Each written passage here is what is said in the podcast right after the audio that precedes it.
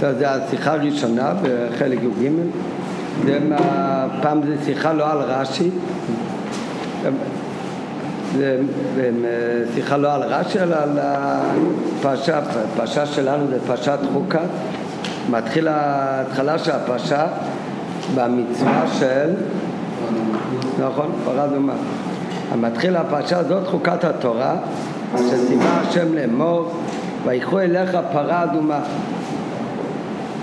וזה גם שם הפרשה, פרשת חוקת.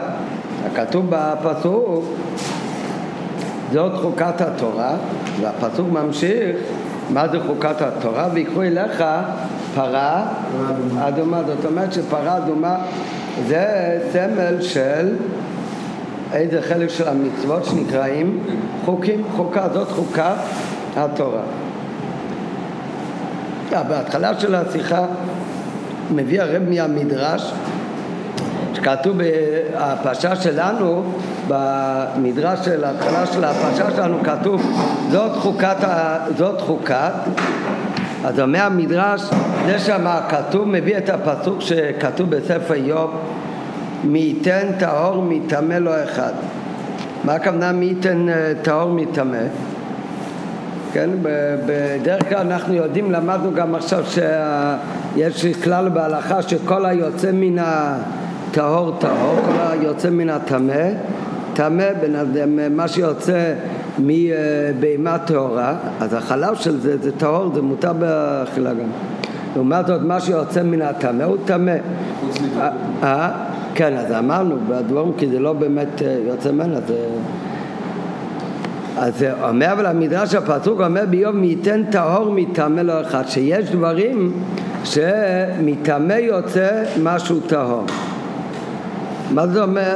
מה אומר המדרש? מה זה שכתוב בפסוק שמטהור יוצא, מטמא יוצא טהור? מי ייתן טהור מטמא, כגון אברהם מתרח. כן, אברהם אבינו היה טהור. מי היה אבא של אברהם אבינו? אה, תרח. תרח היה טמא. אז זה הכוונה מי ייתן טהור מטמא לא אחד, ש... כגון אברהם מתרח. אחר כך מביא עוד, עוד דוגמאות, חזקיה מאחז, יש שם יעמון, העולם הבא מעולם הזה. כן, שרואים שדברים הם תיאורים, דברים חיובים יוצאים מדבר שלילי. מי ממשיך המדרש, מי עשה כן? מי ציווה כן? מי, איך יכול להיות כזה דבר שמטמא יוצא טהור? מי גזע כן? לא יחידו של העולם, זה הקדוש ברוך הוא עושה. ומביא כמה דברים שהקדוש ברוך הוא עושה שזה דבר בהיפוכו, כמו בפשוט, זה בא בהמשך בפשוט, כמו שיוצא הטהור מן הטמא. איפה עוד רואים שיש דברים דבר והיפוכו? טמן תנינן, למדנו בהרק הגריץ באדם טמא. כשיש בן אדם יש לו צרת, והשיעור של צרת שיטמא את הבן אדם הוא כשהגודל של הצרת הוא כגריס, זה גודל מסוים. אז בהרק הגריץ באדם טמא, פחה בכולו טהור. אבל אומרת המשנה, מה הדין אם הנגע צרת היא גדלה, והיא גדלה ופחה כל כך עד שהיא פחה בכל הגוף, כל הבן אדם נהיה לבן מהצרת? אז מה הדין? פחה בכולו טהור, אז הבן אדם כבר טהור. אז לכאורה זה גם זה דבר והיפוכו. זה יכול להיות אם הצרת כגריס הוא כבר טמא, ואם הוא גדול, ו- ואם הוא גודל הצרת, זה אחד מסימני טומאה. אז אם כולו מלא להם, כולו הפך ללבן, היה אמור להיות כל שכן שהוא טמא. אבל הדין הוא שאם הפך הנגע כולו לבן אז הוא טהור. מי עשה כן? מי ציווה כן? מי גזע כן? לא יחידו של עולם. אז זה רק על די הקדוש ברוך הוא. וכך ממשיכה הגמרא להביא עוד דוגמאות שרואים דברים בדיני טומאה וטהרה שלכאורה הם דברים דבר והיפוכו. זה ההתחלה של המדרש שכתוב בפרשה שלנו. עכשיו נראה את השיחה בפנים. בהמשך למה שנאמר בראש פרשותינו כתוב זאת חוקת התורה, מביא במדרש את הפסוק מי ייתן טהור מטמא, וממשיך בכמה דוגמאות בענייני תומה וטהרה שאנחנו מוצאים בהם דבר והיפוכו. בהרס כגריס באדם טמא, פחה בכולו טהור, ועוד ועוד דוגמאות. אמרנו הרגע, כגריס זה שיעור, זה גודל מסוים. ברגע שהנגע צרת הוא בגודל של כגריס, הבן אדם נהיה טמא. אבל אם הוא, ואם הוא יותר גדול מכגריס, בוודאי גם טמא. אבל ברגע שהפך כל האדם כולו ללבן, הפך כולו לבן, אז הוא טהור. אז זה דבר והוא פוחו. בהרס כגריס באדם טמא, פחה בכולו טהור, ועוד עוד דוגמאות שם. הוא מסיים, מציבה כן, מגדה כן, לא יחידו של עולם, אמר הקדוש ברוך הוא, והוא מסיים על כל הדברים האלה, אמר הקדוש ברוך הוא, חוקה חקקתי, גזירה גזרתי, אי אתה רשאי לעבור על גזירותיי. אני גזרתי את החוקים האלה, ואסור לך לעבור נגד החוקים. ומדי הביא במדרש כמה עניינים חוקיים שבתומה וטהרה בחודם אכסה. המדרש מביא שם כמה דוגמאות שרואים דברים שהם לכאורה לא כל כך הגיוניים בדיני תומה וטהרה. הוא לא מביא דווקא דברים שקשורים לפרה אדומה. הרי החוקה שמדובר בפרשה שלנו בתחילת הפרשה מתחיל זאת חוקת התורה, ומה ממשיך הפסוק, ויקחו אליך פרה אדומה. ופעלה, אבל החוקה, הדוגמאות שהוא מביא, שדברים בדיני תומה וטהרה הם דבר והיפוכו, הם לא כל כך מובנים, ועל זה הוא אומר, מי ציווה כן, מי גזר כן. זה יחידו של עולם שאומר, חוקה חקקתי וגזירה גזרתי, בי אתה רשאי לעבור על גזירותיי. אז מבינים מזה שהמדרש אומר שהעניין של חוקה הוא לא דו, הוא לאו דווקא בעניין של פרה אדומה, אלא שזה הולך על כללות העניין של דינים של תומה וטהרה. ומזה שהביא המדרש כמה עניינים חוקיים שבתומה וטהרה בחודם אכסה עם החוקה שבפרשתנו דפרה אדומה, ובהמשך למה שנאמר זאת חוקת התורה. כל זה הרי מביא המדרש בהמשך לפסוק זאת חוקת התורה שכתוב בתחילה פרשה שלנו שמדבר על פרה אדומה, שמה מינו. רואים מכאן שהמדרש מפרש שזאת חוקת התורה, העניין חוקת התורה זה לא כולל רק את הדינים של פרה אדומה, אלא זה כולל את כללות הדינים של תומה וטהרה, שבזה נרמז לא רק החוקה של פרה אדומה, אלא גם את החוקה שבכללות עניין התומות וטהרתן, שהיא צד השווה שבכל הדוגמאות, כולל גם עניין פרה אדומה. גם בפרה אדומה זה מודגש, נראה לה בהמשך, בפרה אדומה, בפרה אדומה זה מודגש ב, ביותר, אבל העניין הזה שאומרים על פרה אדומה שזה עניין של חוקה מובן מהמדרש בתחילה הפרשה שלנו שעל זאת חוקת התורה. הוא מביא הרבה דוגמאות של דיני תומה וטהרה שהם בגדר של חוקה, בגדר של דבר שאי אפשר להבין. אז רואים מכאן שהמדרש מביא שזאת חוקת התורה, הוא, מתייח... הוא לא לומד את זה רק על פרה אדומה ספציפי, אלא על כללות הדינים של תומה וטהרה. והיינו שהחוקה של פרה אדומה היא לא רק הגזירה והחוקה שבפרטי דיני הפרה, אלא החוקה שהתורה אומרת על פרה אדומה חוקה, זה הולך על דין של תומה וטהרה במובן הכללי יותר. זה הולך על הגזירה שבעניין הכללי של תומה וטהרה. רק למה זה כתוב אם ככה בפרה אדומה? כי הרי כל עניין של פרה אדומה זה נוגע לתומה וטהרה. כל העניין של פרה אדומה זה לטהר את הטמא. אלא גם הגזירה שבעניין כללי של תומה וטהרה שבאה על ידי הפרה.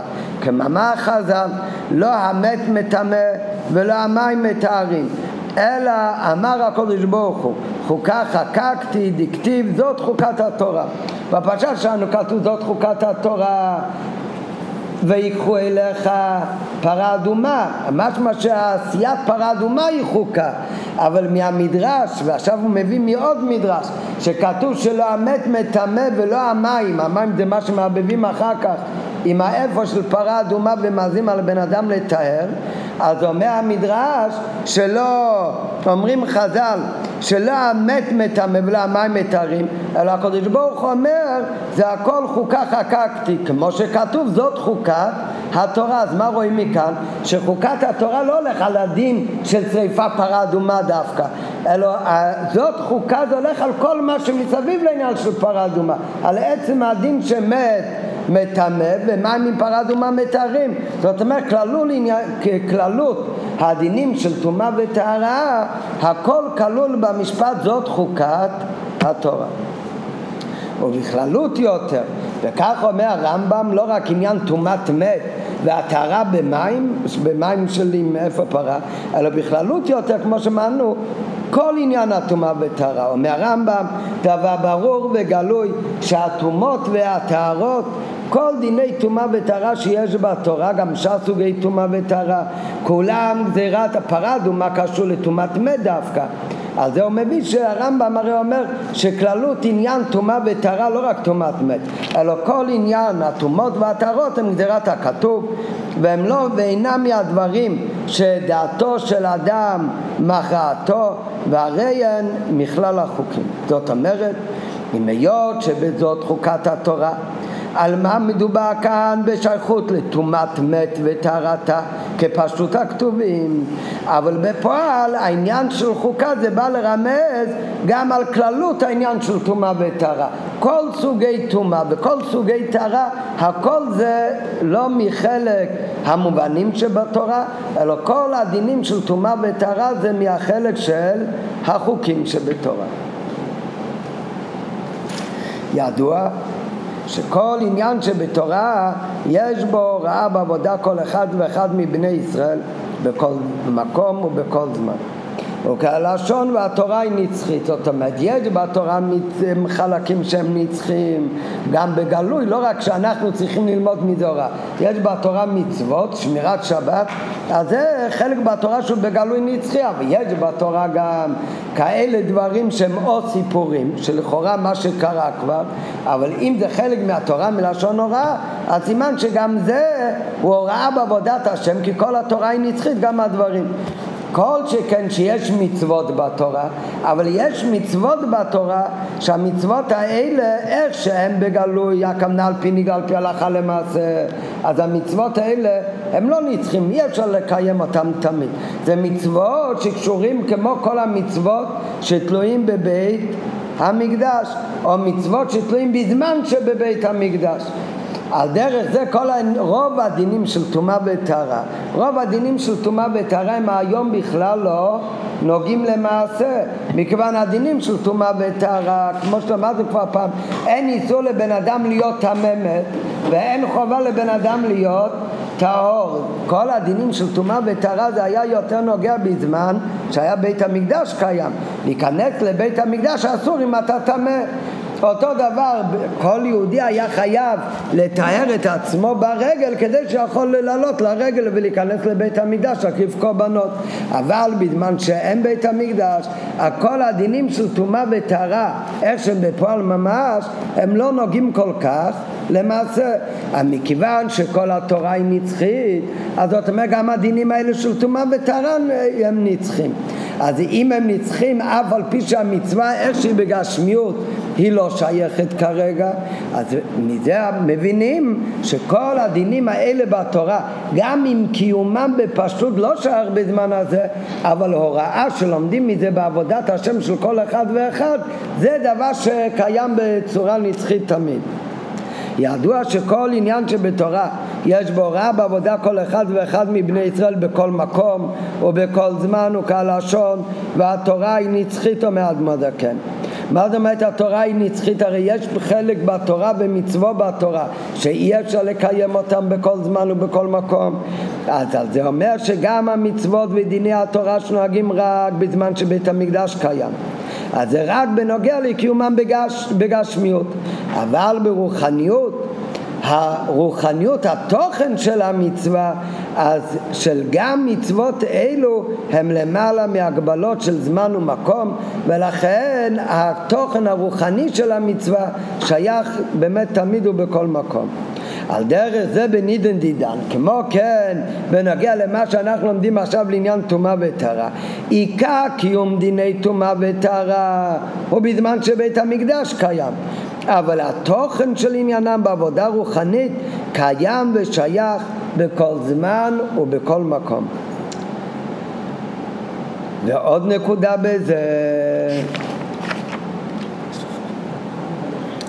כשאומרים שמכל דבר בתורה צריך ללמוד הוראה בעבודת השם, אז יכול להיות שיש הוראות שצריך, זה לא שייך ממש אולי לכל אחד ואחד, אולי רק ליחידי סגולה, ויש הוראות שחייב להיות ששייך לכל לכל אחד ואחד. מה ההבדל? פשוט מאוד, הרי אמרנו מקודם שכל דבר בתורה, תורה זה מלשון הוראה. יש חלקים בתורה, יש חלקים בתורה שכל אחד שייך לזה אותו דבר. יש חלק בתורה שתלוי בהבנה וההשגה, שבזה לא כולם אותו דבר. אחד מבין יותר ואחד מבין פחות. כן, בן אדם לומד בתורה, בן אדם לומד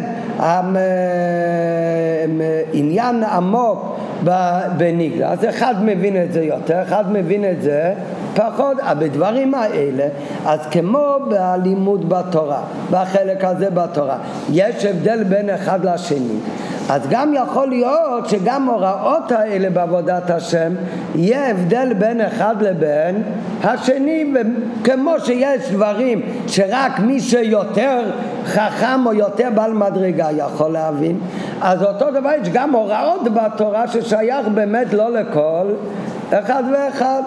כן, לא כל מה שכתוב בכיסא האריזל זה הוראה שכל אחד ואחד עושה. למה באמת? כי בדיוק כמו שכל אחד רואה שלא שייך שכל אחד יבין את החלקים האלה בתורה, לא, אז גם הוראות האלה בתורה, אז זה גם לא שייך לכל אחד, לא כולם נוהגים ב... במנהגי הארי, ב... אני לא מקווה מנהגים בגשם ב... לעומת זאת, יש חלק בתורה שבזה שכולם שווים. אין הבדל בין הגדול שבגדולים עד לקטן שבקטנים. איזה חלק זה בתורה? תורה שבכתב. כך כתוב שיש הבדל. תורה שבעל פה, כדי לקיים מצווה של תלמוד תורה, צריך להיות שאתה מבין מה שאתה אומר. לעומת זאת, בתורה שבכתב, אפילו לא ידע מהי כאמר, הוא קיים את המצווה. כן? כולנו יודעים, בבוקר אנחנו אומרים ברכות התורה, מיד אחרי ברכות התורה רוצים שברכת התורה תהיה גם על תורה שבכתב גם על תורה שבעל פה. את התורה שבכתב שאתה אומר יברכך, לא משנה אם אתה מבין או לא מבין, אתה לא מבין מילה עברית, אתה אומר את השלוש פסוקים האלה, קיימת מצווה תלמוד תורה. כן, כי בתורה שבכתב אפילו לא ידע מהי כאמר, הוא יצא ידי חובה. לעומת זאת, בן אדם לומד אחר כך גם כן תורה שבעל פה, אלו דברים שאין להם שיעור, הפאה והביקורים והרעיון. מה פירוש והרעיון? אתה אומר את זה כל בוקר, מה פירוש? אה? תום אומר ראייה, מה פירוש ראייה?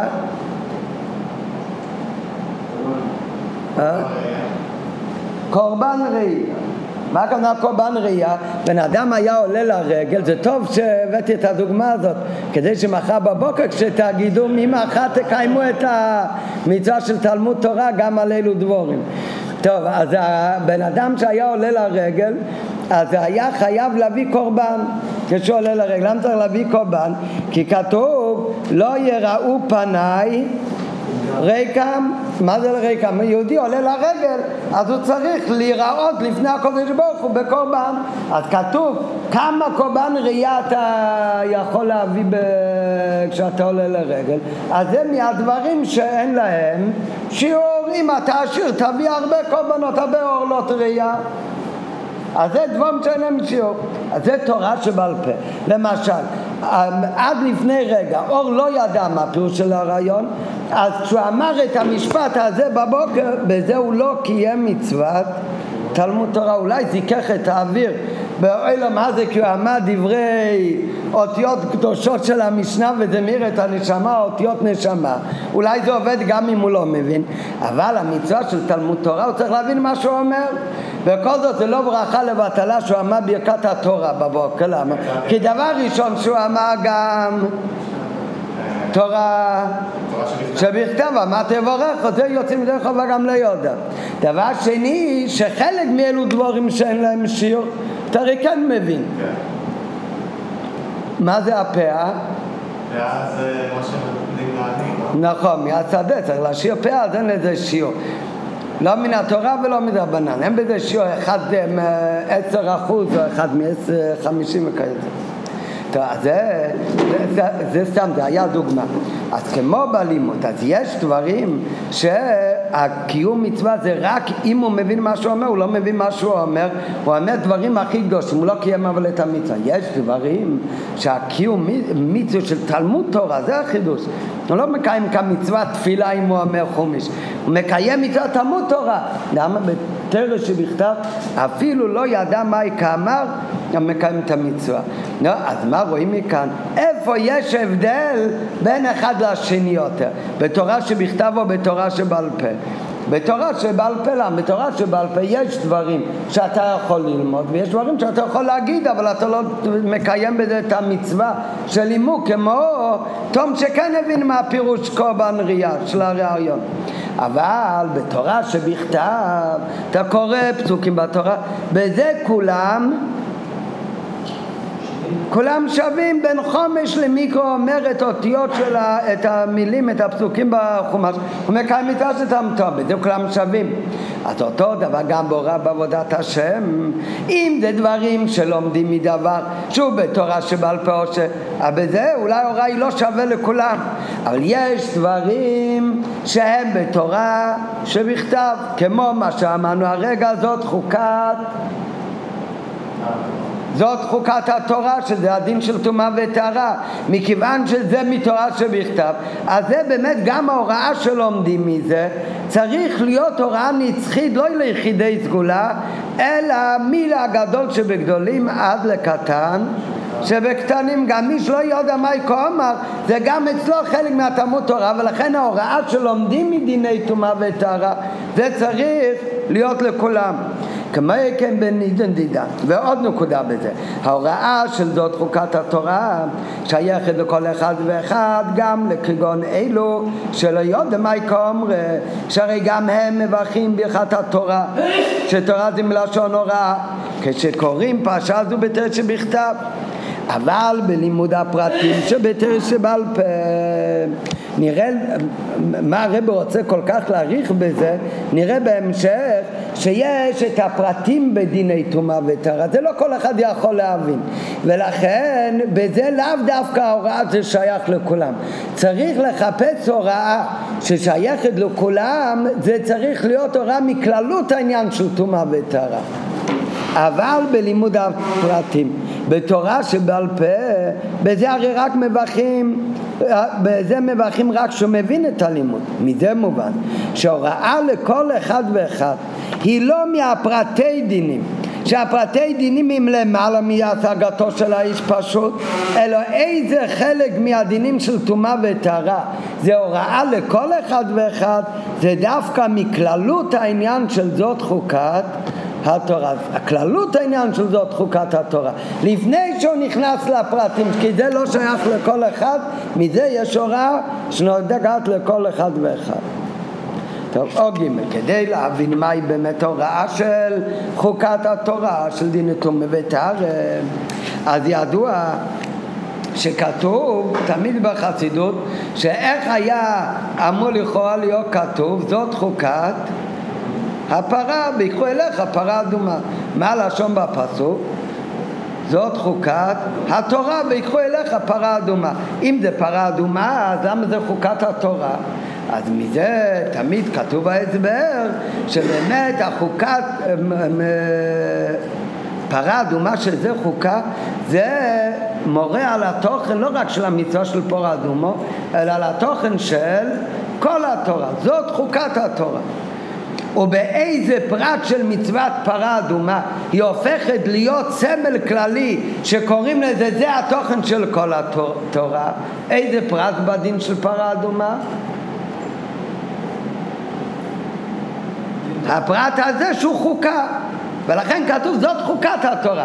אותו פרט שפרה אדומה היא חוקה, יותר בגלוי חוקה משאר המצוות, והפרט הזה היא הופכת להיות באמת החוקה, התוכן של כל התורה. ויובן זה בהקדים הפירוש הידוע מה שנאמר, זאת חוקת התורה שלחרא וללמימה, זאת חוקת הפרה.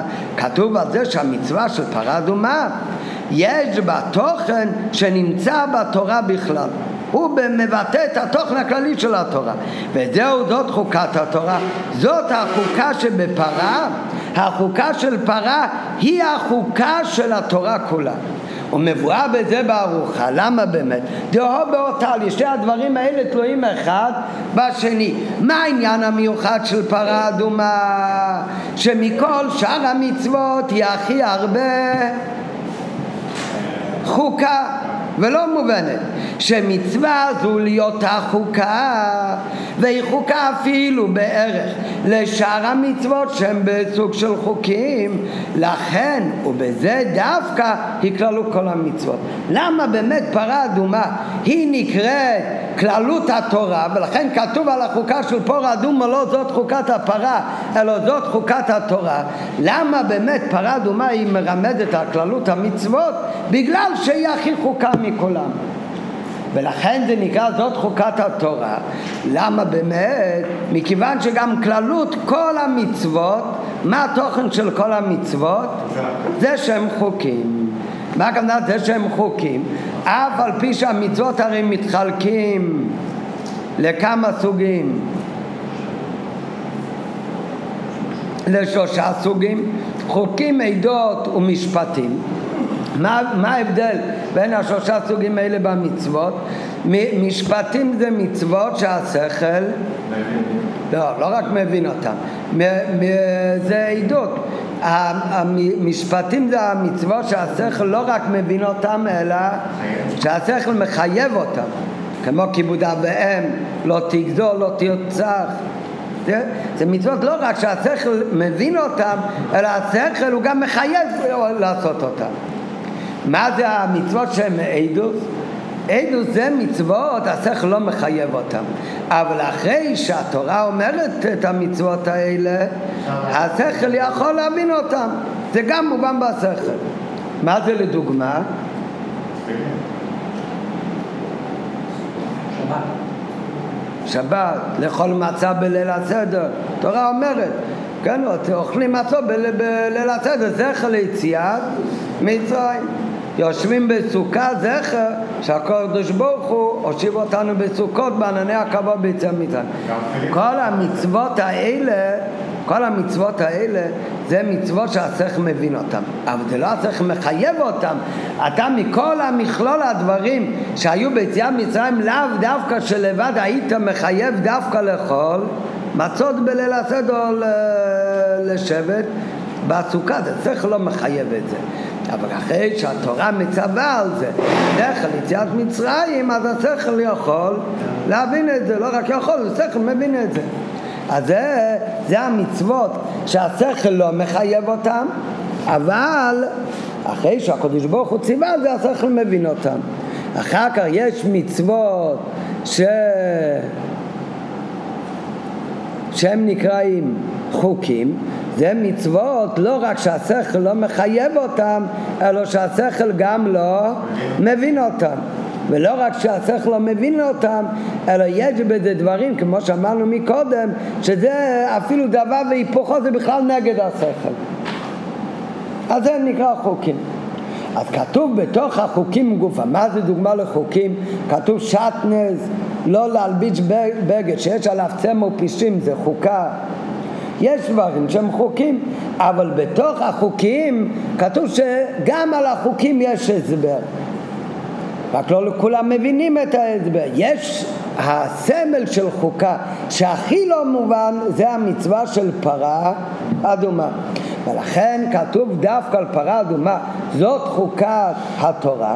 זה בא להגיד לנו שאף על פי שבמצווה כל מצוות מתחלקים לשלוש, אבל מהו התוכן הפנימי של כל המצוות? אפילו המצוות שמיידס ומשפוטים, גם המצוות האלה בעצם התוכן האמיתי של כל המצוות זה שהם חוקים. למה באמת? למה צריך להגיד שהתוכן העיקרי של כל המצוות זה דווקא חוקים? מה ההבדל בין המצוות שהם משפטיים לבין המצוות שהם חוקים? שיש מצווה כמו משפטים לא תגנוב, למה אתה עושה את זה? אמרנו מקודם שמשפטים זה מצוות כאלה שלא רק השכל מבין אותם אלא השכל מחייב אותם.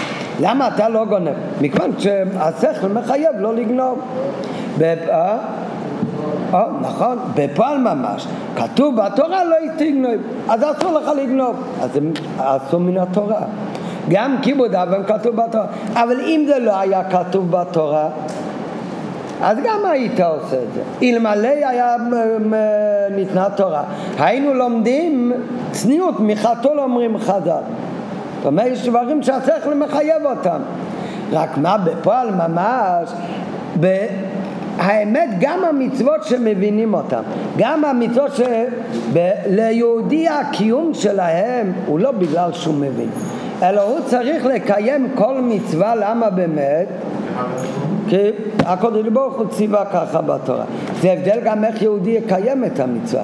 בן אדם שמקיים מצווה כיבוד אב ואם כי השכל מחייב, לפעמים השכל יחייב גם כן ש... שלא צריך לכבד. כאן זה מתחיל ההבדל, האם אתה עושה את זה בגלל שהשכל מחייב, השכל היום מחייב ומחר יכול גם לחייב אחרת, ויכול להיות שיש מקום ששם ייגמר השכל, אז שם לפי השכל פעולה לא צריך לעשות כיבוד אב ואם. לעומת זאת, אם המצווה היא כי כך ציווה הקדוש ברוך הוא, זאת אומרת באיזה מצוות הכי בולט שאתה עושה את זה כי כך ציווה הקדוש ברוך הוא? בחוקים, כי בחוקים באמת אין טעם. לא רק שאין טעם שמחייב את המצווה, גם אחרי שיש את המצווה אתה לא יכול להבין את זה. אז כאן בוודאי למה בן אדם לא יאכל חזיר ולא ילביש שעטנז? כאן בוודאי, רק בגלל שכך ציווה הקדוש ברוך הוא, כאן אין לו בכלל היגיון בעניין. אז על זה כתוב שאותו דבר צריך לו בכל המצוות, שגם את המשפטים חייבים לקיים לא כי כך השכל מחייב אלא כי כך ציווה הקדוש ברוך הוא. נו, אבל עד כאן מה שדיברנו זה הכל בנוגע לבן אדם, איך הוא עושה את זה. אבל למה זה באמת ככה? למה באמת הוא צריך לקיים גם את המשפטים לא כמשפטים רק אלא כמו חוקים? זה לא רק הנפקא מינה אצל הבן אדם איך הוא מקיים את המצווה, אלא זה תוצאה בתוכן של המצווה באמת, שגם בתוכן כמו שאמרנו אצל הבן אדם גם את המשפטים הוא חייב לקיים כמו חוקים, בלי הבנה. למה זה באמת ככה? כי זה לפי האמת ככה באמת במצוות. זאת אומרת שהמצווה של משפטים, מה הסיבה שהתורה ציוותה כיבוד אב ואם? כי זה דבר יפה והגיוני שצריך לעשות? לא, באמת גם המצוות של חוקים. למה כתוב בתורה כיבוד אב ואם? כי זה רצונו של הקדוש ברוך הוא, בלי סיבה. בדיוק כמו שהקדוש ברוך הוא בלי סיבה רצונו של הקדוש ברוך הוא רצה שלא ילבישו שעטנז, ככה רצה הקדוש ברוך הוא שלא יגנבו ושקיימו כיבוד אב ואם. מה ההבדל סך הכל? המצוות שהם חוקים הם רצון של הקדוש ברוך הוא, רצונו יתברך, כמו שכתוב בחסידות, שלא בא בכלל בהתלבשות בחוכמתו ובטעם. ולכן גם כמו שניתנה המצווה כאן למטה בשבילנו, גם אנחנו לא רואים בזה טעם, אז אין כאן מה שמסתיר על זה שזה רצונו של הקדוש ברוך הוא. אז כאן פשיטה שמקיימים אותו אך ורק כי זה רצון השם. מה זה המצוות של משפטים? גם המצוות של משפטים, התוכן של המצווה שזה הרצון הפשוט של הקדוש ברוך הוא, כי כך הוא רצה. למה? בלי סיבה. בלי שום סיבה, זה רצון פשוט של הקודש ברוך הוא. רצון נראה אחר כך, זה לא בגלל סיבה. אם זה סיבה, זה נקרא על פי טעם ודעת, זה שכל. השכל הוא מוליד רצון, אבל זה לא אותו רצון שמדברים כאן. רצון זה רצון בלי סיבה. כל המצוות זה רצונו של הקודש ברוך הוא.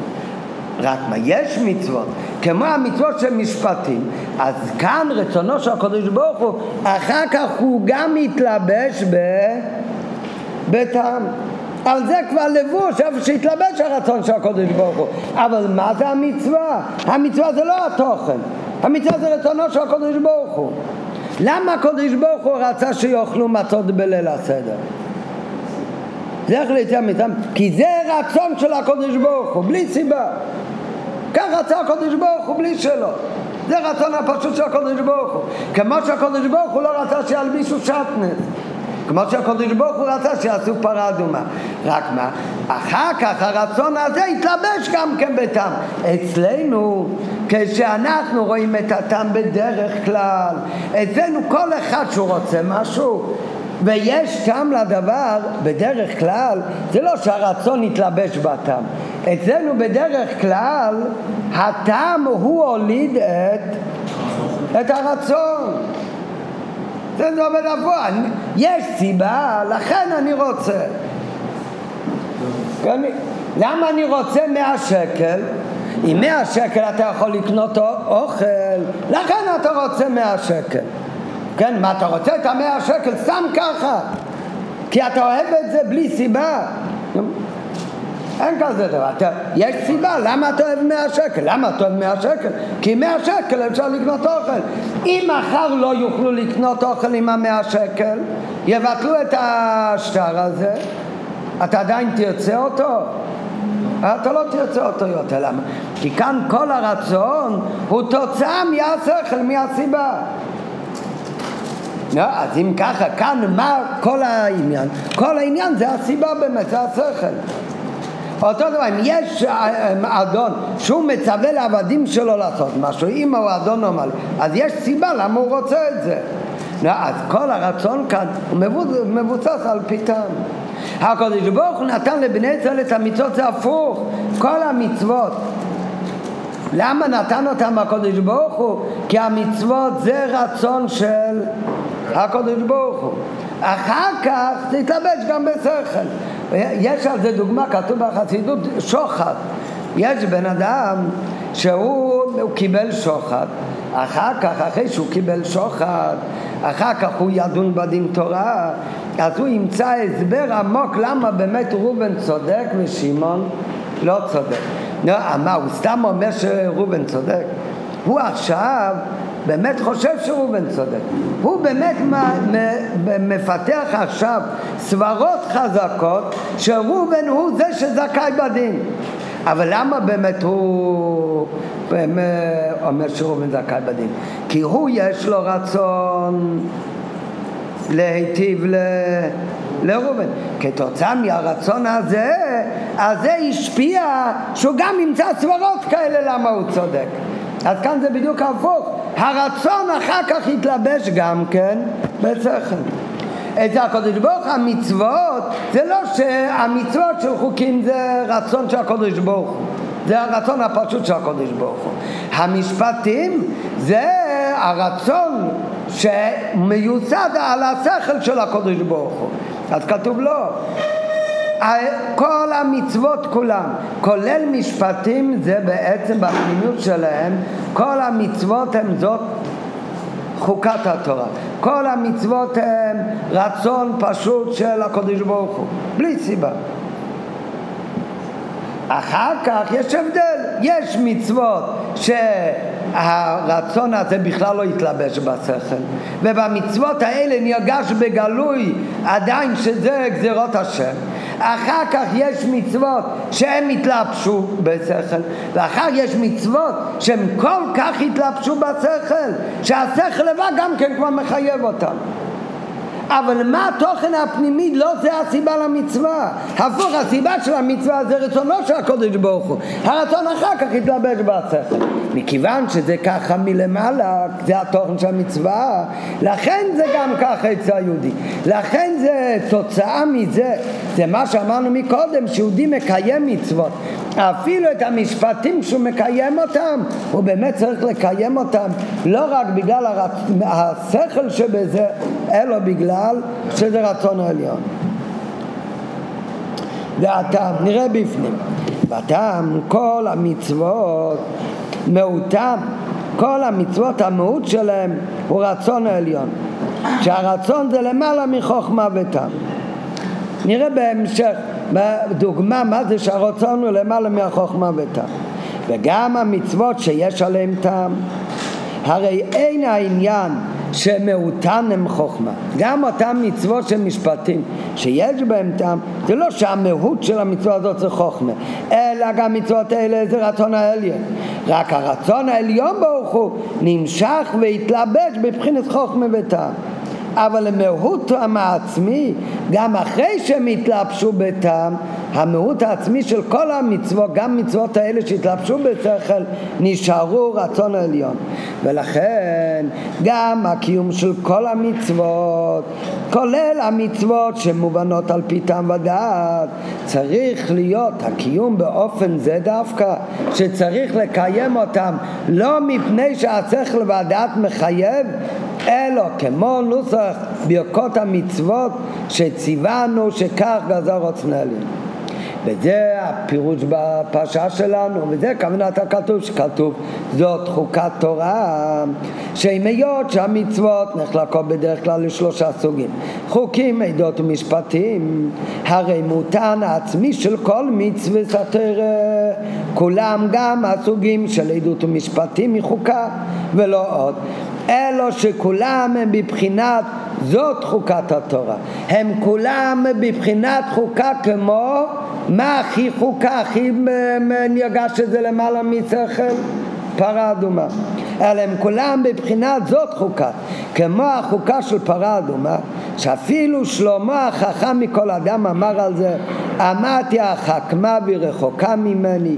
זה למעלה לגמרי מגדר חוכמה.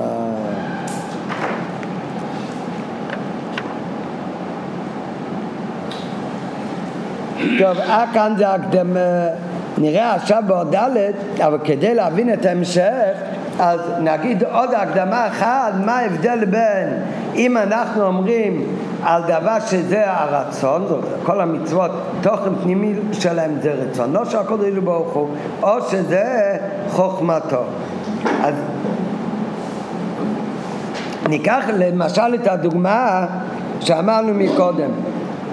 אמרנו מקודם, הבן אדם, הוא, מה זה דוגמה שבן אדם רוצה משהו רק מצד הטעם, מצד השכל, הוא גם רוצה, אבל זה, זה לא רצון באמת.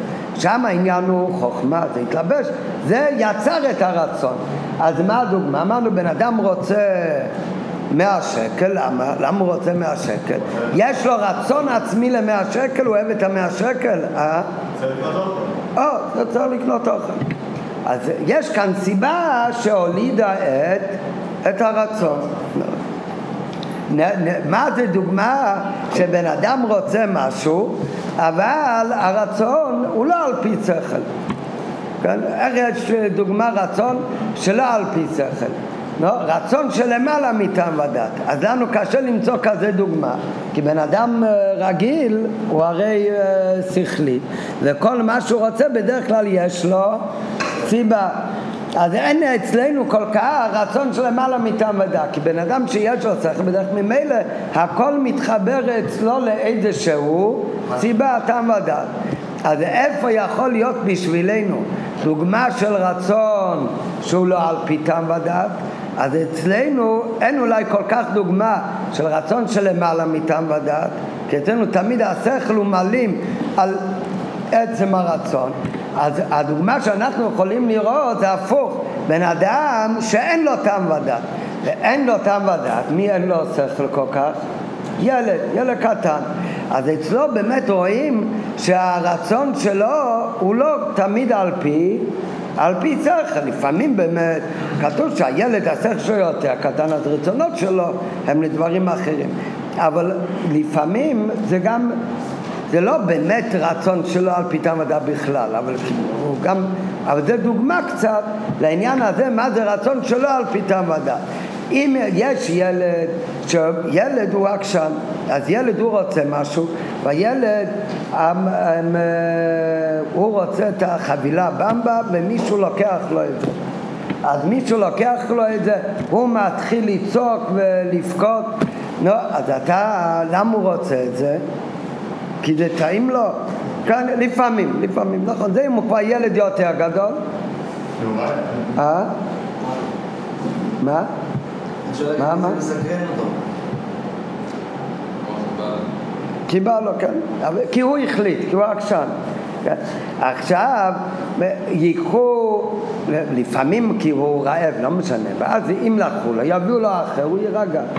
אבל יש שהוא עקשן, הוא יתחבר לזה, אצלו זה מתחוס השכל, לא, לא רצון למעל מתעמד, אתה פשוט אין לו שכל, אבל לא משנה, הוא נקשר לדבר הזה דווקא, אם לוקחים לו את זה הוא מתחיל לצוח, אי אפשר להגיע אותו. עכשיו מי אומר באמת שכאן זה רצון שהוא לא נוצר על פי השכל אלא זה כי הוא החליט, לעומת את הרצון הראשון?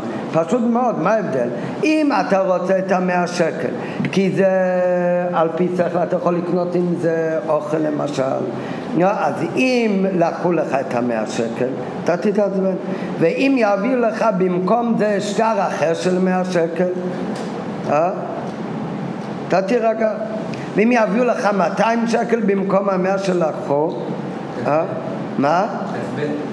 תתעצבן. תהיה עוד יותר שמח, למה? כי אותו שכל שאומר שזה בסדר מאה, אז אם ככה מאתיים זה פי שתיים יותר, והפוך, במקום מאה לקחו לו את זה אחר, יביאו לו רק חמישים, אז הוא יירגע או בכלל לא חצי? יירגע חצי, אין לו את הכל. כמו שמאה מביא לו תועלת גדולה, אז הרי החמישים יכול להביא לו חצי תועלת. Okay. לעומת זאת, אותו תינוק שלקחו לו משהו והוא עכשיו צורע כי לקחו לו את החבילה ורוצים להגיע אותו, יביאו לו במקום החבילה הקטנה שאף שלו לקח לו, יביאו לו חבילה גדולה, ג'מבו, יש בפנים פי עשר. כן, נו, התינוק הוא ירגע, הוא יפסיק לבכות, הוא ימשיך ליצור, הוא ימשיך ליצור, הוא רוצה מה שלקחו לו. אה, יש לך כאן פי חמש בפנים. לא, אצלו זה לא קשור בגלל שהוא מבין, זה לכתחילה לא היה מבוסס על פי שכל הרצון הזה, לכן לא יגיע אותו לא פי שתיים, ולכן לא יגיע אותו חצי גם מה שלקחו לו, מה שיחזירו לו חצי. מה זאת אומרת? כל דבר שאם הרצון הוא על פי שכל, אז מהשכל מבין שיש תועלת במאה, אז אם יש תועלת במאה, אז יש גם תועלת בחמישים? פחות. פחות, אבל יש גם תועלת. אם למאה יש תועלת, אז בחמישים יש חצי מאה תועלת. ומה יהיה במאתיים? יש כפול תועלת. נו, זאת אומרת, השכל הוא בא בהתחלקות. מצד עניין זה, רצון וחוקה שבמצוות, מצינו כמה וכמה דברים שהם בשווה בכל המצוות, כמו שאמרו חז"ל, לא תהיה יושב ושוקל במצוותיה של תיר וכו'. למה זה באמת ככה? כמבואר בכמה מקומות.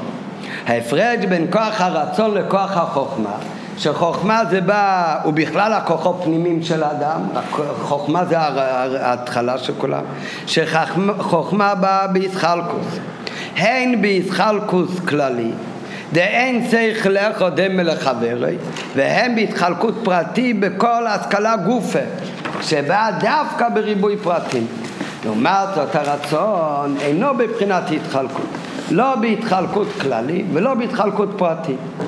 והיינו דלבד זאת שאין בו התחלקות בפרטי העניינים, שבכל פרט של הדבר שרוצה בו הוא בשווה, כמו כן אינו מתחלק בהתחלקות כללי בעניינים של רצון, שנאמר שבדבר זה הרצון הוא באופן כך, ובדבר זה הרצון הוא באופן כך, כי אין הרצון משתנה לפי אופן העניינים שהרצון בהם.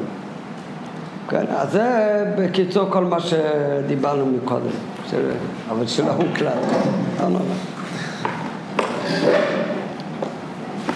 טוב, אז זאת אומרת, אם הבן אדם, אז רק בקיצור, אם הבן אדם, אם הוא רוצה על פי שכל הוא רוצה את הדבר, אז יש הרי סיבה למה הוא רוצה את זה, אז הוא רוצה את המלא שבדבר, כמו שאמרנו לדוגמה, הוא רוצה את המכשיר הזה, כי הוא גם אפשר לדבר איתו וגם לצלם וגם אה, לשמוע שיעור במשהו, אז...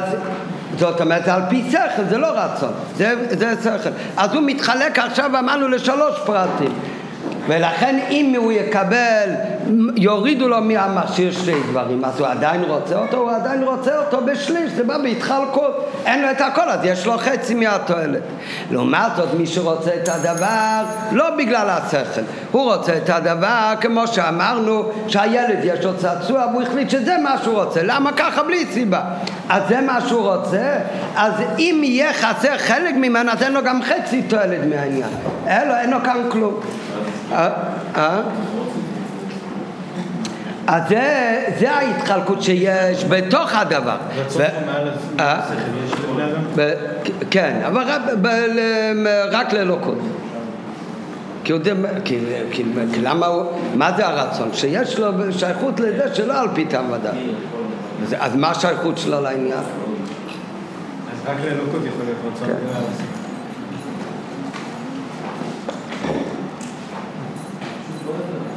אז זה ההבדל בכל דבר, שאם אני רוצה את זה בלי סיבה, אז זה לא מתחלק, אז או שיש את... אחר כך זה גם כן בין דבר לדבר, מצד שכל כשאתה לומד דבר אחד או דבר שני, אז תמיד השכל משתנה ברצון, הרי למה אני רוצה את זה?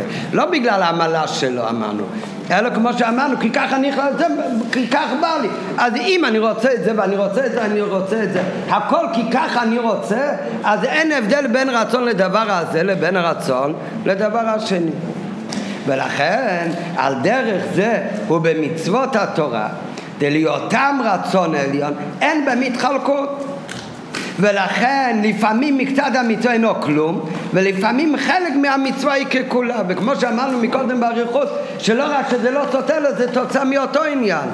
אם המצוות היה עניין של שכל שבא בהתחלקות, כמו שאמרנו שלדוגמה ארבעת המינים זה, היינו חושבים שזה המקור של המצווה כעניין השכלי שבדבר שהוא מאחד ארבע סוגים של המצווה, אם זה התוכן של המצווה, אז כשאין לך ארבעת המינים אלו שלושה המינים, אז לכל הפחות תיקח שלושה, אז יש לך שלושה ומאה עניין. לעומת זאת אם אנחנו אומרים שמה זה, למה יש לך שלושה ומאה עניין? כי יש לך שלוש תוכן. למה? מצד התוכן, מצד השכל, למה? מצד השכל, אם אתה לא יכול לאחד, להראות שהעם ישראל מורכב מארבעה סוגים שהם צריכים להיות באחדות, כי אין לך עכשיו את הארבעה, אז לכל הפחות תראה את השלוש סוגים בעם ישראל שיש לך שאתה יכול לאחד אותם. מה זאת אומרת? רק עם שלוש אין, אז אחד וארבע. מה?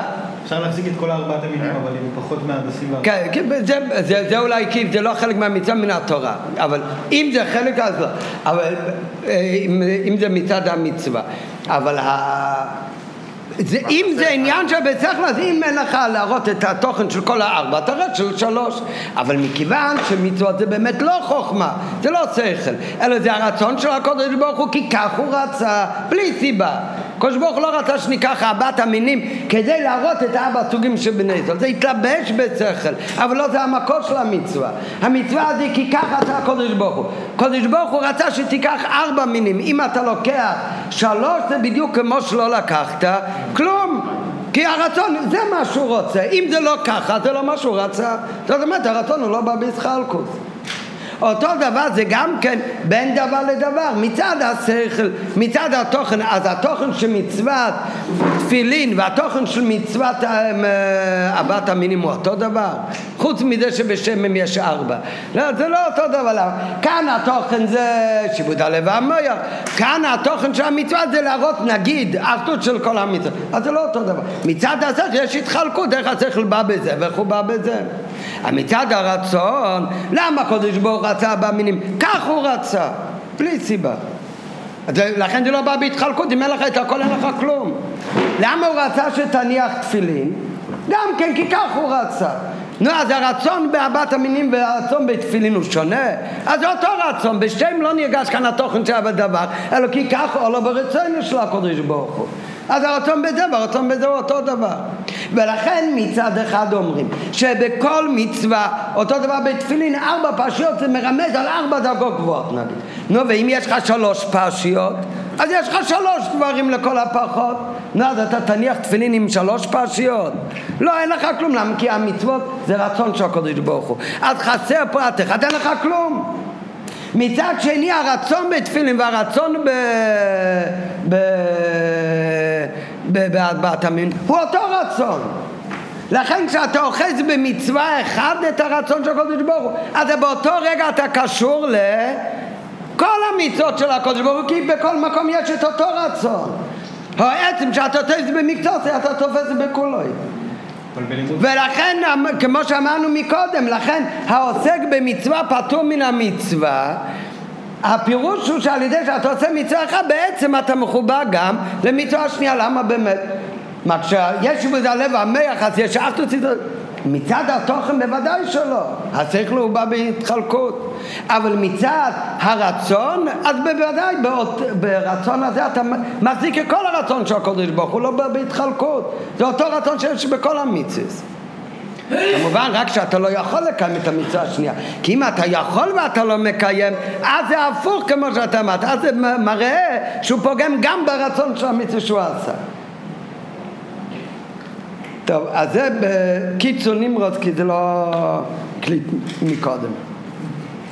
והנה הנקודה הזאת בין הרצון לבין השכל, שלכן בגלל שכל המצוות הם רצונו של הקדוש ברוך הוא, לכן כל המצוות, גם העדות ומשפטים, הם בעצם בפנימיות, במהותם הם כולם חוקים. ולכן גם כל יהודי כתוצאה מזה, זה לא כדי שאתה תיזהר בהכל אומרים לך תעשה הכל כמו חוקים, אלא מכיוון שבאמת כולם הם חוקים במהות, כולם הם רצונות של הקדוש ברוך הוא. כתוצאה מזה גם הקיום מצווה שלנו צריך להיות בכולם כמו חוקים.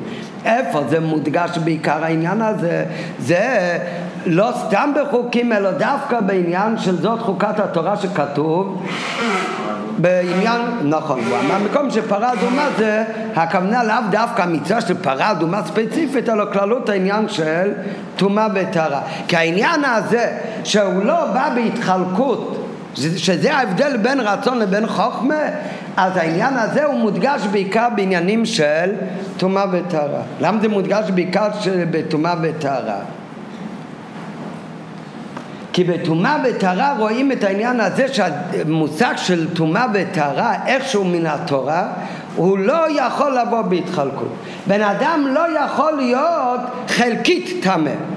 בן אדם אם הוא טמא הוא נהיה כולו טמא. יכול להיות לו היה טמא והרגל לא, אם הוא טמא הוא טמא כולו. יש יוצא מן הכלל שזה תומת ידיים. תומת ידיים זה רק עד כאן, צריך לעשות נטיל ידיים, אבל זה דרבנן, זה לא תומת דאורייתא, זה לא מן התורה. יכול ליטול יד אחת? אולי לא, כן, אבל חוץ מזה, גם אם צריך את שתי הידיים, אבל זה רק היד, לא כל ה... אבל זה מדרבנן. כל תומת, תומת ידיים, שהידיים הם שני לתומה, כמו שלמדנו עכשיו ב... גם בסדר, זה הכל דין דרבנן. מדאורייתא אין כזה דבר. מדאורייתא בן אדם הוא נוגע בקצה אצבע בשרץ, הכל, כל כולו נהיה טמא. לא, לא החלק שנגע בתומה נהיה טמא. הוא היה עימד באוהל, הוא לא צריך אפילו כולו להיות באוהל עימד, הוא הכניס אצבע אחת, אז מי נהיה טמא? האצבע שלו? לא, זה כל כולו. למה? כי זה דבר שלא בא בהתחלקות. כמו שאמרנו מכאן, הרצון הוא לא בא בהתחלקות. אבל יש דרגה יותר. תמיד תומה ראשונה, שנייה שלישית. נכון. שנייה שלישית זה מדרבנן. אבל מן התורה יכול להיות שזה כמה זמן הוא נהיה טמא, נכון. אבל לא איפה הוא נהיה טמא. אם הוא טמא, הוא כל כולו טמא. דיווח מהבוקר. נכון, זה דרבנן, זה דרבנן, זה לא מן התורה. והנה, נקודה הזו מתבטאת, והרב מביא עכשיו, הנקודה הזאת מתבטא בדיני תומה ותרה בארבע דברים, ארבע דוגמאות, זה לא סתם דוגמאות סטדיות, שזה מבדיל את כל דיני תומה ותרה מכל הדינים בתורה, שכל הארבע נקודות האלה רואים שזה או הכל או או כלום, שזה עניין שלא בא בהתחלקות, כמו עניין של רצון של למעלה משכל, שזה התוכן של חוקים. א', דבר ראשון, דבר מועמד שמן התורה, אי אפשר שהתאומה תחול רק על מקצת תבוא. אם נגע אדם, הוא אומר בסוגריים באחד מעבריו, זה כבר נראה אחר, זה כבר יהיה עוד פעם, אבל הוא נגע בדעה... אבל יש תבוא בהתחלה? מן התורה. מן התורה, כי מדרבנן באמת יש תאומה שהיא רק על אדם. מן התורה אי אפשר שהתאומה תחול רק על מקצת תבוא. אם נגע אדם באחד מעבריו בדבר מטמא, נטמא על ידי זה כל הגוף, כל הגוף כולו, זה לא יכול להיות חלקית טמא. האדם הוא נטמא, זה קודם בסוגריים באחד מעבריו, כדי שהבן אדם יהפוך להיות טמא, אז זה לא צריך להיות שכל כולו ייגע בטומאה, אפילו אם, אם אפילו רק באצבע קטנה הוא נוגע, הוא כבר נהיה טמא. למה? כי זה עוד, זה לא מה נהיה טמא, לא מה מטמא אותו. גם, למה? כי גם זה אותו נקודה, זה לא בא בהתחלקות, אין הבדל אם אצבע קטנה נגע הכל. זה כמו החלק השני, שלפעמים על ידי המקצת יש לך את הכל. האדם נטמא על ידי נגיעה כלשהי בטומאה, היינו, אפילו שזה רק שייכות חיצונית ושטחית לדבר המטמא, ובכל זאת נטמא הוא על ידי זה באותו תוקף כמו שהוא נטמא באכילותו של דבר טמא. מה זאת אומרת? אין הבדל אם הבן אדם רק נוגע בטומאה, שהנגיעה אפילו באצבע קטנה זה שייכות מאוד קלושה וחיצונית, או שהבן אדם אוכל את הטומאה, שזה ממש שייכות פנימית יותר, כאן הוא נהיה כולו טמא וגם כאן הוא נהיה כולו טמא. שזה לא בא בהתחלקות. עכשיו, בגימל, זה אותו... כשאומרים שבן אדם נהיה טמא על ידי נגיעה, אפילו שזה משהו רק חיצוני, אבל בכל זאת, היה שייכות, אז יש לך כאן את כל העניין של טומאה לרע. אז אותו דבר, זה לא רק שייכות כלשהי בגשמיות, שזה רק שייכות חיצוניות של מגע, זה גם שייכות מצד התוכן. יש הבדל בין דברים שבן אדם עושה, שהוא עושה את זה כמתעסק, למשל בלכות שבת, כל בן אדם שמדליק את האור זה אותו דבר? לא, יש בזה אין ספור דרגות. יש בן אדם שמדליק את האור בכוונה לחלל שבת, הוא מזיד, הוא קשור לעניין מאוד, לעבירה. יש בן אדם שהוא מרים את השלט, הוא רצה להדליק, הוא באמת רצה להדליק, אבל הוא שכח שהיום שבת. שבת, אז יש לו פחות שייכות לעבירה, הוא צריך להביא קום אחת, אז הוא לא חייב סכין. אחר כך יש אחד שהוא נשם בטעות, איך זה נקרא? מתעסק, זה אפילו לא שוגג, הוא אפילו לא מביא קום אחת. למה? כי זה בכלל, זה נקרא, הוא בכלל לא קשור לעניין. הוא אפילו שייגי לא ניקה, הוא לא מביא קום חטוס. אם הוא יביא חטוס, שבן אדם בשבת בטעות נשען על הקיר שם וקיבל אותו, אם הוא יביא חטוס, הוא מביא חולין לעזור. אסור לו להביא קום חטוס. זה לא נקרא אפילו, למה? כי אין לו שום שייכות לזה. אותו דבר, אה? לא, נקרא על פרפס. בטעות, זה לא שייגי. That's not שייגי. נכון, זה שייגי. אחר כך יש אחד שהוא ב... זה יכול להיות אפילו פחות ממתעסק, לא משנה עכשיו על פי נגל, בן אדם אונס אותו, הוא עומד עם רובה, הוא אומר או שאתה מדליק את השלט או שאני הורג אותך. הוא גם לא שגיק, הוא גם לא מביא קובן, הוא אנוס, הוא לא יכל לא לעשות את זה, מישהו יחייך אותו. אז זאת אומרת, זה בתוכן, יש שייכות חזקה, לעניין יש שייכות. בדיני תומה ותרה, אין שום הבדל. אם בן אדם, הוא בכוונה נגע במת, או שבן אדם בטעות נגע במת, או שהבן אדם היה לו שייכות למת, כמתעסק בעלמה, בלי לשים לב בכלל, או שמישהו אנס אותו נגע במת. זה לא מלא ולא, בכל המקרים הוא נהיה אותו, אותו תומה. אותו תמה. אז זה בג' זה אותו דבר כמו בבית, רק בבית הוא אומר בגשמי, שלא משנה איזה שייכות יש לו לעניין בגשמי, או שהוא אכל את הדבר, או שזה שייכות חיצונית, הוא רק נגע בדבר, הוא נהיה כולו טמא. אז עכשיו הוא מוסיף אותו דבר גם בתוכן, גם בתוכן, אין שום הבדל מה, איך היה לו קשר לטומאה, ברצון, בשוגג או אפילו באונס, זה הכל אותו דבר.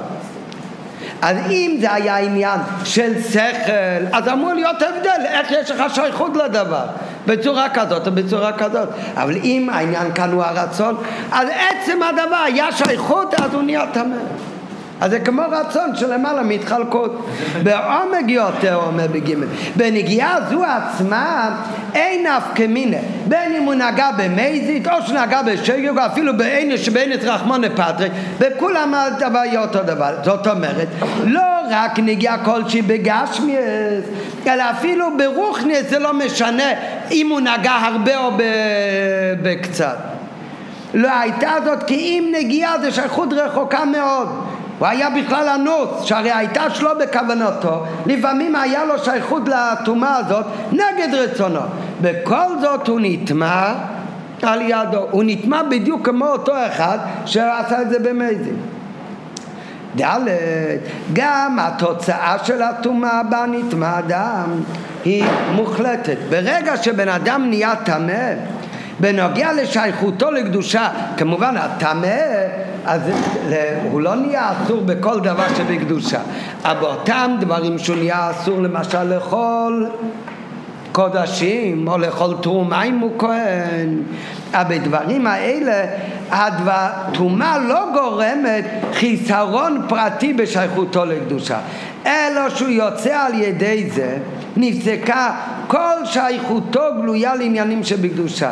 אסור לו לכל דבר קדוש, שדבר של קדוש לא יכול להיות יותר דם ובשר כבשרו, ועוד יותר ולמקדש לא תבוא. אומרים לבן אדם הזה יותר אסור לו בכלל להיכנס לבית המקדש. לא, לא רק שהוא לא יכול עכשיו לכל קודשים, כן? אם הוא כהן זה קודשי קודשים, אם הוא ישראל יש סוגי קודשים שגם לישראל מותר לאכול, כקודשי קלים. הבן אדם שנהיה טמא, אז אסור לו עכשיו לאכול קודשים. על ידי אכילת קודשים הקדושה הופכת להיות חלק ממנו בפנימיות. בן אדם רק נכנס לבית המקדש, אז זה שייכות פחות לקדושה, זה לא חודר בו בפנימיות, אלא הוא נכנס במקיף של מקום קדוש. ברגע שבן אדם נהיה טמא, אז באותו דברים שאוסרים עליו בגלל הטומאה שלו, אז אין עכשיו שום הבדל, באותו דבר מנתקים אותו לגמרי מהקדושה. אסור לו לכל קודשים, אסור לו אפילו לבוא לבית המקדש, למקום קודש גם כן יעשו. והטעם לכל זה, הטעם לכל הדברים האלה, לכל הארבע נקודות שאמרנו בפנים, זה הכל מבטא, את איזה עניין זה מבטא? זה מבטא שהעניין של טומאה וטהרה זה דבר שהוא לא בא בהתחלקות, הוא או מאה אחוז או כלום. ברגע שהוא טמא הוא מאה אחוז טמא, הוא נגע בנגיעה כלשהי בטומאה, הוא נהיה מאה אחוז טמא, וזה הבדל. ברגע שהוא נהיה טמא, אז זה לא מדברים מסוימים של ההקדש שאנחנו מפרישים אותו. ברגע שהוא נהיה טמא, כל זמן שהוא טמא, הוא כל כולו צריך להיות מופרש מקודש. אז מה זה מראה? שבעניין הטומאה וטהרה, כאן רואים את העניין הזה, שהרצון של הקודש ברוך הוא מאיר בגלוי. כל המצוות אמרנו מקום זה רצון של הקודש ברוך הוא, אבל במצוות האחרות יש הבדל בין שוגג למזיד. זאת אומרת, מה אתה מגיש? שהמצווה הזאת היא באה בהתלבשות של שכל, ולכן יש כאן עניין ההתחלקות. אז זה בא בהתחלקות. לעומת זאת, בדיני טומאה וטהרה עומד רצונו של הקדוש ברוך הוא בגלוי, ולכן זה לא יכול לבוא בהתחלקות. ולכן נראה וניכר בהם בגילוי את ההדר, החילוק והשינוי בין רב למעט. אין הפרעה יש מצד אופן שייכות האדם לטומאה, שאפילו על ידי שייכות חיצונית, שייכות חיצונית הכוונה הן בגשמיות, שגם נגיעה בעלמה, והן ברוכניה, שהשייכות שלו זה היה בכלל באונס לטומאה. אז כל שייכות, כל שהיא להדבר תמה, אז הוא נטמא, ואיך הוא נטרא? הוא נטמא לגמרי. הם בגשמי, שלא היד שלו ניתה תמה, אלא כל כולו כאחד נהיה תמה, והם ברוכניה, שנהיה הסק, בין שייכות שלו לקדושה גלויה של הקדש בבית המקדוש, נהיה הפסק לגמרי.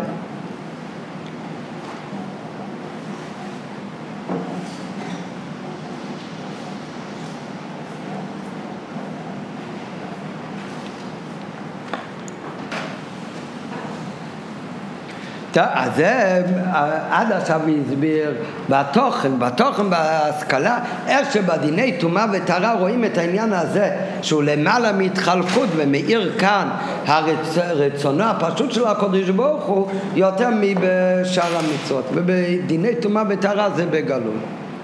ובתחילת השיחה הוא הרי אמר שכללות העניין תומה ותרה, לא הפרטים, הפרטים לא כל אחד יכול להבין, ולכן כ- כמו שבתרא שבעל פה שהאמיץ זה רק אם הוא מבין, וזה יש חילוקים בין אחד לשני, כמו שלמדנו אתמול בשיעור. לעומת זאת, העניין הכללי של המצווה שבתרא שבכתב, זה אפילו מי שלא ידע מהי כעומר מקיים בזה מצווה של תלמוד תורה. אז מכללות העניין של דיני תומה ותרה, שכללות העניין זה הנקודה שהוא הסביר עכשיו בעוד ד', שזה לא בא בהתחלקות, זה תורה מלשון הוראה, מזה יש הוראה לכל אחד ואחד, לגדול שבגדולים עד לקטן שבקטנים. מהי ההוראה כל אחד ואחד בעבודה כל אחד ואחד? אמרו חז"ל... למה? אני לומד תורה.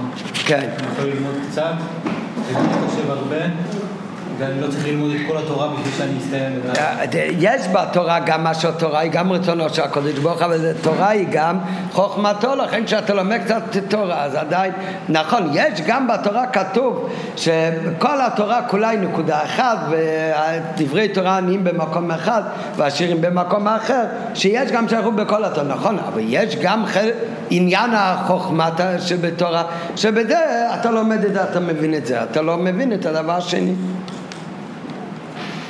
אבל אם חסר לי במצווה אחת, בעצם חסר בכל המצוות האלה. נראה, עכשיו נראה בעבודה מה זאת. הנה, עניין הנעל בעבודת כל אחד ואחד. בעוד ו' הוא אומר, העניין שלמדנו עד עכשיו בעבודת כל אחד ואחד, בעוד ז' הוא אומר, ההוראה שלומדים את זה לכל אחד. עניין הנעל איכשהו בעבודת כל אחד ואחד, ומזה אחר כך נראה באותה הבאה ההוראה שכל אחד צריך לקחת מזה. אמרו חז"ל, לא תהא יושב שוקל מצוותיה של תורה, וגם עבד זהיר במצווה קלה כבחמורה. למה באמת? אם לבד אומרים חז"ל שזה קלה וזה חמורה, אז למה עבד זהיר קלה כבחמורה? זה על האדם להיות זהיר בכל מצווה ומצווה בשווה. לפי מה שאמרנו מקודם זה באמת מובן, למה? כי מצד הרצון כל המצוות הם באמת שווים, זה לא רק אומרים לבן אדם, זה תוצאה מזה שזה באמת ככה בפנימיות. ואז שיש מקום ניתן, איך ייתכן שבן אדם ייזהר בדקדוק קל מדברי, בדקדוק קל של דברי סופרים, באותו זהירות שיש לדקדק בחמורה שבחמורות? והרי אי זהירות בדקדוק קל, בדקדוק קל שבדברי סופרים גופה, זה סך הכל נגיעה ברע, כן? זה הרי משהו קל, זה כמו במשל הוא נגע טיפה ברע, ואיך שייך לדמות אותה לאי זהירות של חמורות של חמורות, שזה יהיה כמו בן אדם שהוא אכל דבר טמא. והרי חילוק של קלות וחמורות, התורה לבד אומרת שיש הבדל, התורה לבד אומרת שזה דאורייתא וזה רק דרבנן, וזה מהחמורות וזה מהקלות. אז על זה בהוראה מעניין התומה, שבאמת מצד טעם ודעת אתה צודק, מצד טעם ודעת ומצד התוכן, אז יש באמת הבדל בין קלות לבין חמורות, אז יש באמת חילוקי מדרגות, חוקים עדות ומשפוטים וקלות וחמורות. אבל מצד המהות של המצוות, מצד המהות הפנימי של רצון העליון, אין בהם חילוקים. ובעבודת האדם המקיים את המצווה, לפי ערך וחילוקי אותו דבר זה בן אדם. יש בן אדם עובר על, כתוב בתניא, שכל דבר שבן אדם עובר, אז זה פוגם בה, בנשמה שלו. יש דברים, כמו שאומרים בקריאת שמע של המיטה, שפוגמים באות י' של שם השם, זה גם פוגם באות י' של הנשמה שלו. ויש מיטות אחרות שפוגמים בהי האחרונה של שם השם, אז זה פוגם גם בהי האחרונה שבנשמה שלו, כמו שכתוב בגעת התשובה. אני לא יודע איזה נשמה נוס. אם הוא... הוא יודע את זה, אז הוא נשמה נוס? הוא לא יודע שמה, שזה פוגם בנשמה? לא, שהוא לא יודע שהוא... שעשו לה... לא, אז הוא הנוס, אז זה לא פוגם. פחות... זה... מצד העניין הזה זה לא פוגם, נכון. אה? מצד העניין הזה, אין רחמנא פטריה, הוא גם לא מקבל עונש. גם העונשים הם לפייך.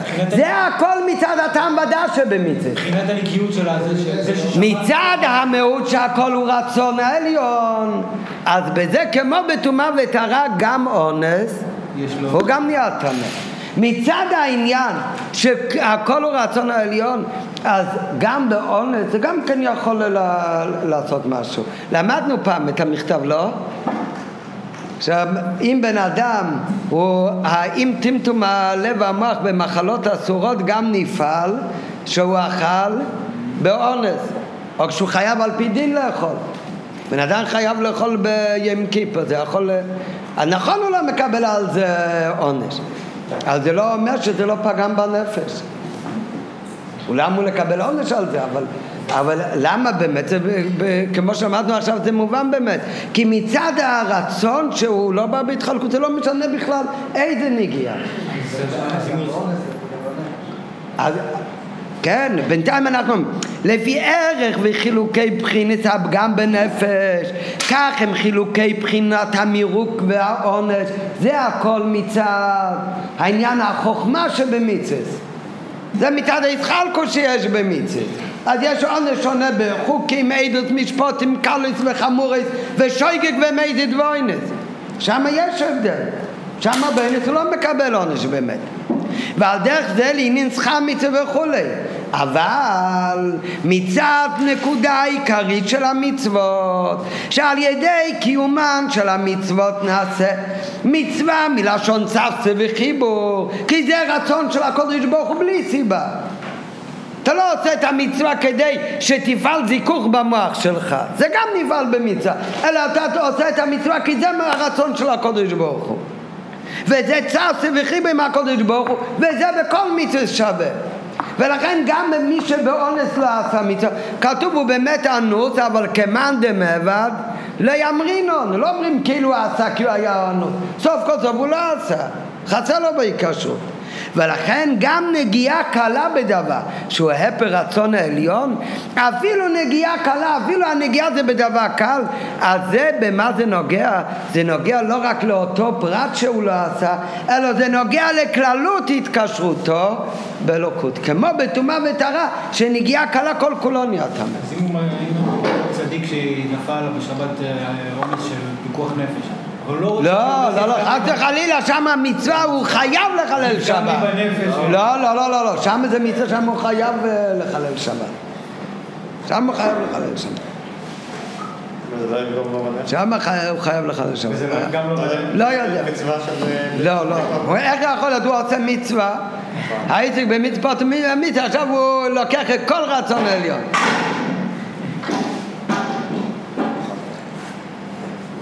כן, ואדם אכל בשם, השאלה זה אכל מחלות אסורות באונס. שם זה... מה, מה שאמרתי מקודם, בגלל זה אתה שואל? לא, זה לא על... זה רק על מחלות אסורות, זה שונה קצת אולי. כי שם זה חודר בו... אם אתה אומר גם בן אדם בטעות נשען על זה, נכון שהוא לא אוכל את שבת, אבל יש פה משהו שפוגם בנפש. מה לפי זה? נשאל על הדלקת האונס. נכון, אבל לא לעניין צריכה באונס, ולא לעניין גם בנשמה. נכון, יכול להיות. אבל זה לא מאה אחוז בן אדם ששמע כל חייו שבת כאילו, לבן אדם שבטעות נשאל על... אתה אומר איזשהו נגיעה איתה. לא יודע, אני שואל. לא איזה... נכון, אבל להוראה, בפועל ממש, זה להלכה לא, ההוראה מה שהוא רוצה להגיד, זה שהוא צריך להיזהר, שאפילו בדבר קל שבקלים, הוא צריך להיזהר, באמת באותו, באותו חומרה להסתכל על זה, כמו על הדבר הכי חמור, כמו על שמיעת שבת. ההוראה הנ"ל שייכת, ובמילא גם נדרשת מכל אחד ואחד.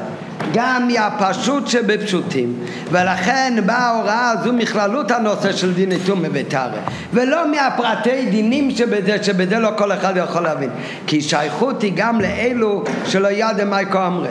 הרגש הנ"ל בקיום המצוות, שבן אדם צריך להיות להרגש שגם זהירות בדקדוק קל הוא דבר שנוגע לא רק לאותו דבר קל, אלא זה נוגע לכללות התקשרותו באלוקות.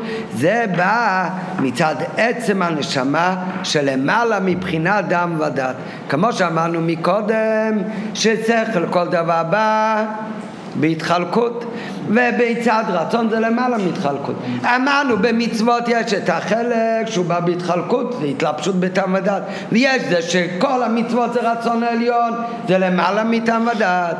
גם אצל היהודי, זה שיקיים את כל המצוות באופן של חוקה, זה שיהודי יקיים את כל המצוות באופן שלמעלה מטעם ודעת, ולכן הוא יקפיד על קלה שבקלות כמו בחמורות שבחמורות, כי הוא מגיש שכל נגיעה היא פוגמת בכללות ההיקשות שלו.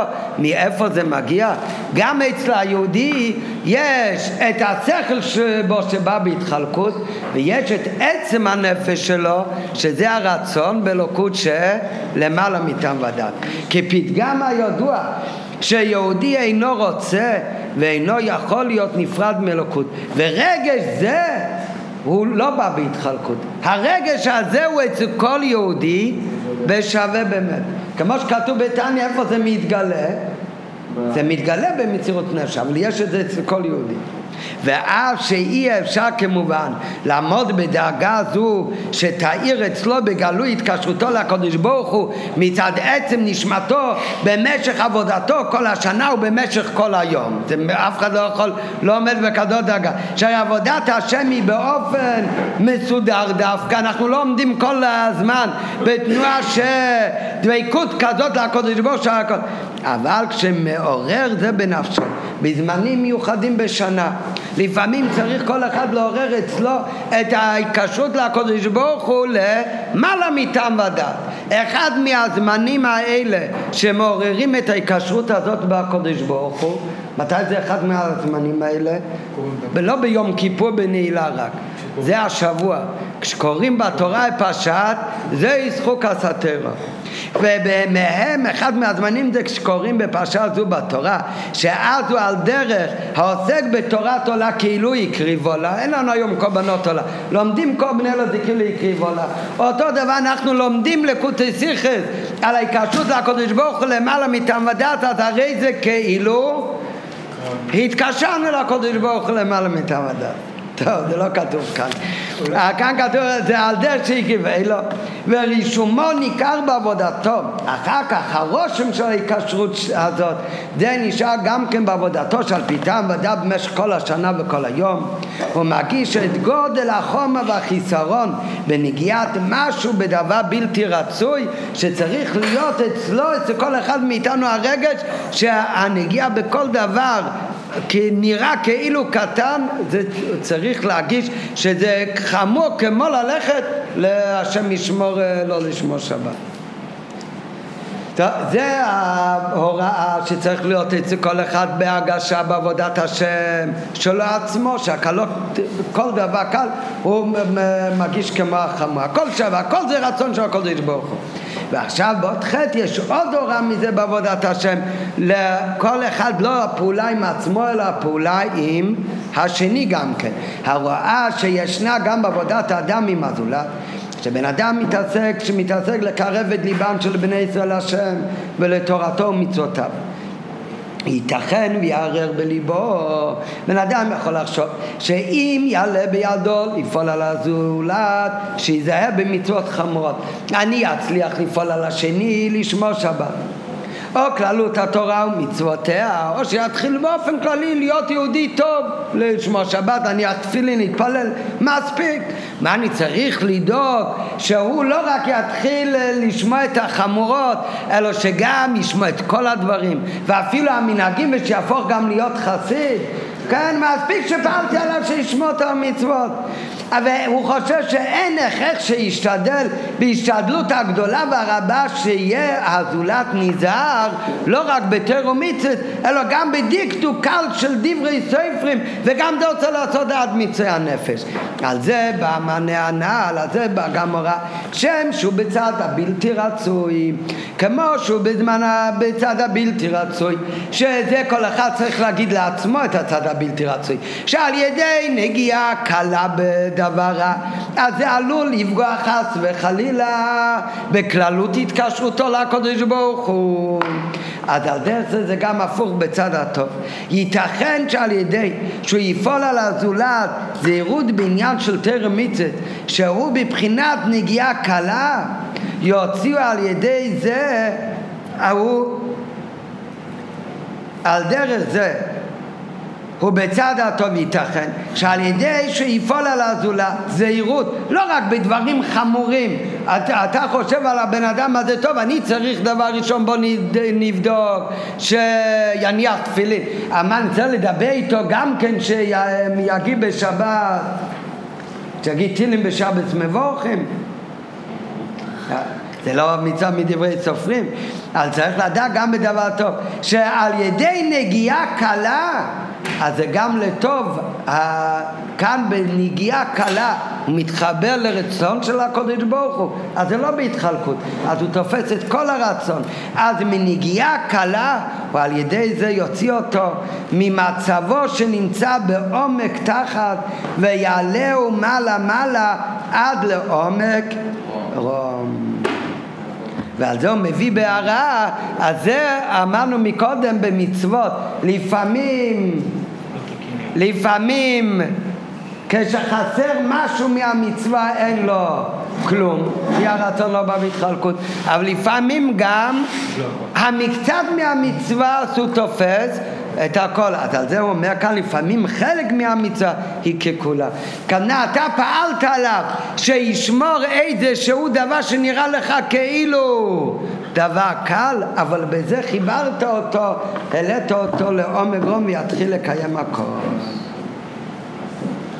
אבל אם, אם הוא... כן, בהתחלה בעוד חטא, ההוראה זה משמע כאילו שלא מספיק שאתה פועל עליו את הדברים גדולים, צריך שיהיה גם הדברים קלים. אבל אחר כך משמע שזה גם שלפעמים אתה חושב מה יפעל עליו דבר קל, דבר דרבנן, הרי צריך לפני זה לבדוק שיהיה כל הדברים החמורים יותר. אז אומרים לפעמים על ידי דבר קל, דווקא על ידי זה אתה מרים אותו למעלה מעלה. אבל אם יהודי חסר לו במצווה אחת, כן, אולי חסר לו בכל הרצון ממש, כאילו, לא נחשב לו. זה ההוראה הראשונה שאדם, לא, זה לא אומר שלא נחשב משהו כן נעשה. מה, בן אדם יגיד, טוב, אם אני לא מקפיד על זה, אז אני... כי בדיוק כמו האי העשייה של זה פוגע בכל ההיקשות. אותו דבר זה גם הפוך, שהמצווה שכן עשית בזה, תפסת את כל הרצון של הקודש בו. זה שד...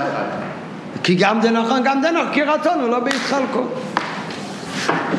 טוב, צריך להיות שדוון, צריך לדעת כל דבר קטן להקפיד עליו בתכלית, כי בזה אתה תופס את הכל. וצריך גם לדעת, הזהירות, צריך להיות זהירות בתכלית בכל דבר, כי הפגיעה הכי קטנה היא פוגעת בהכל.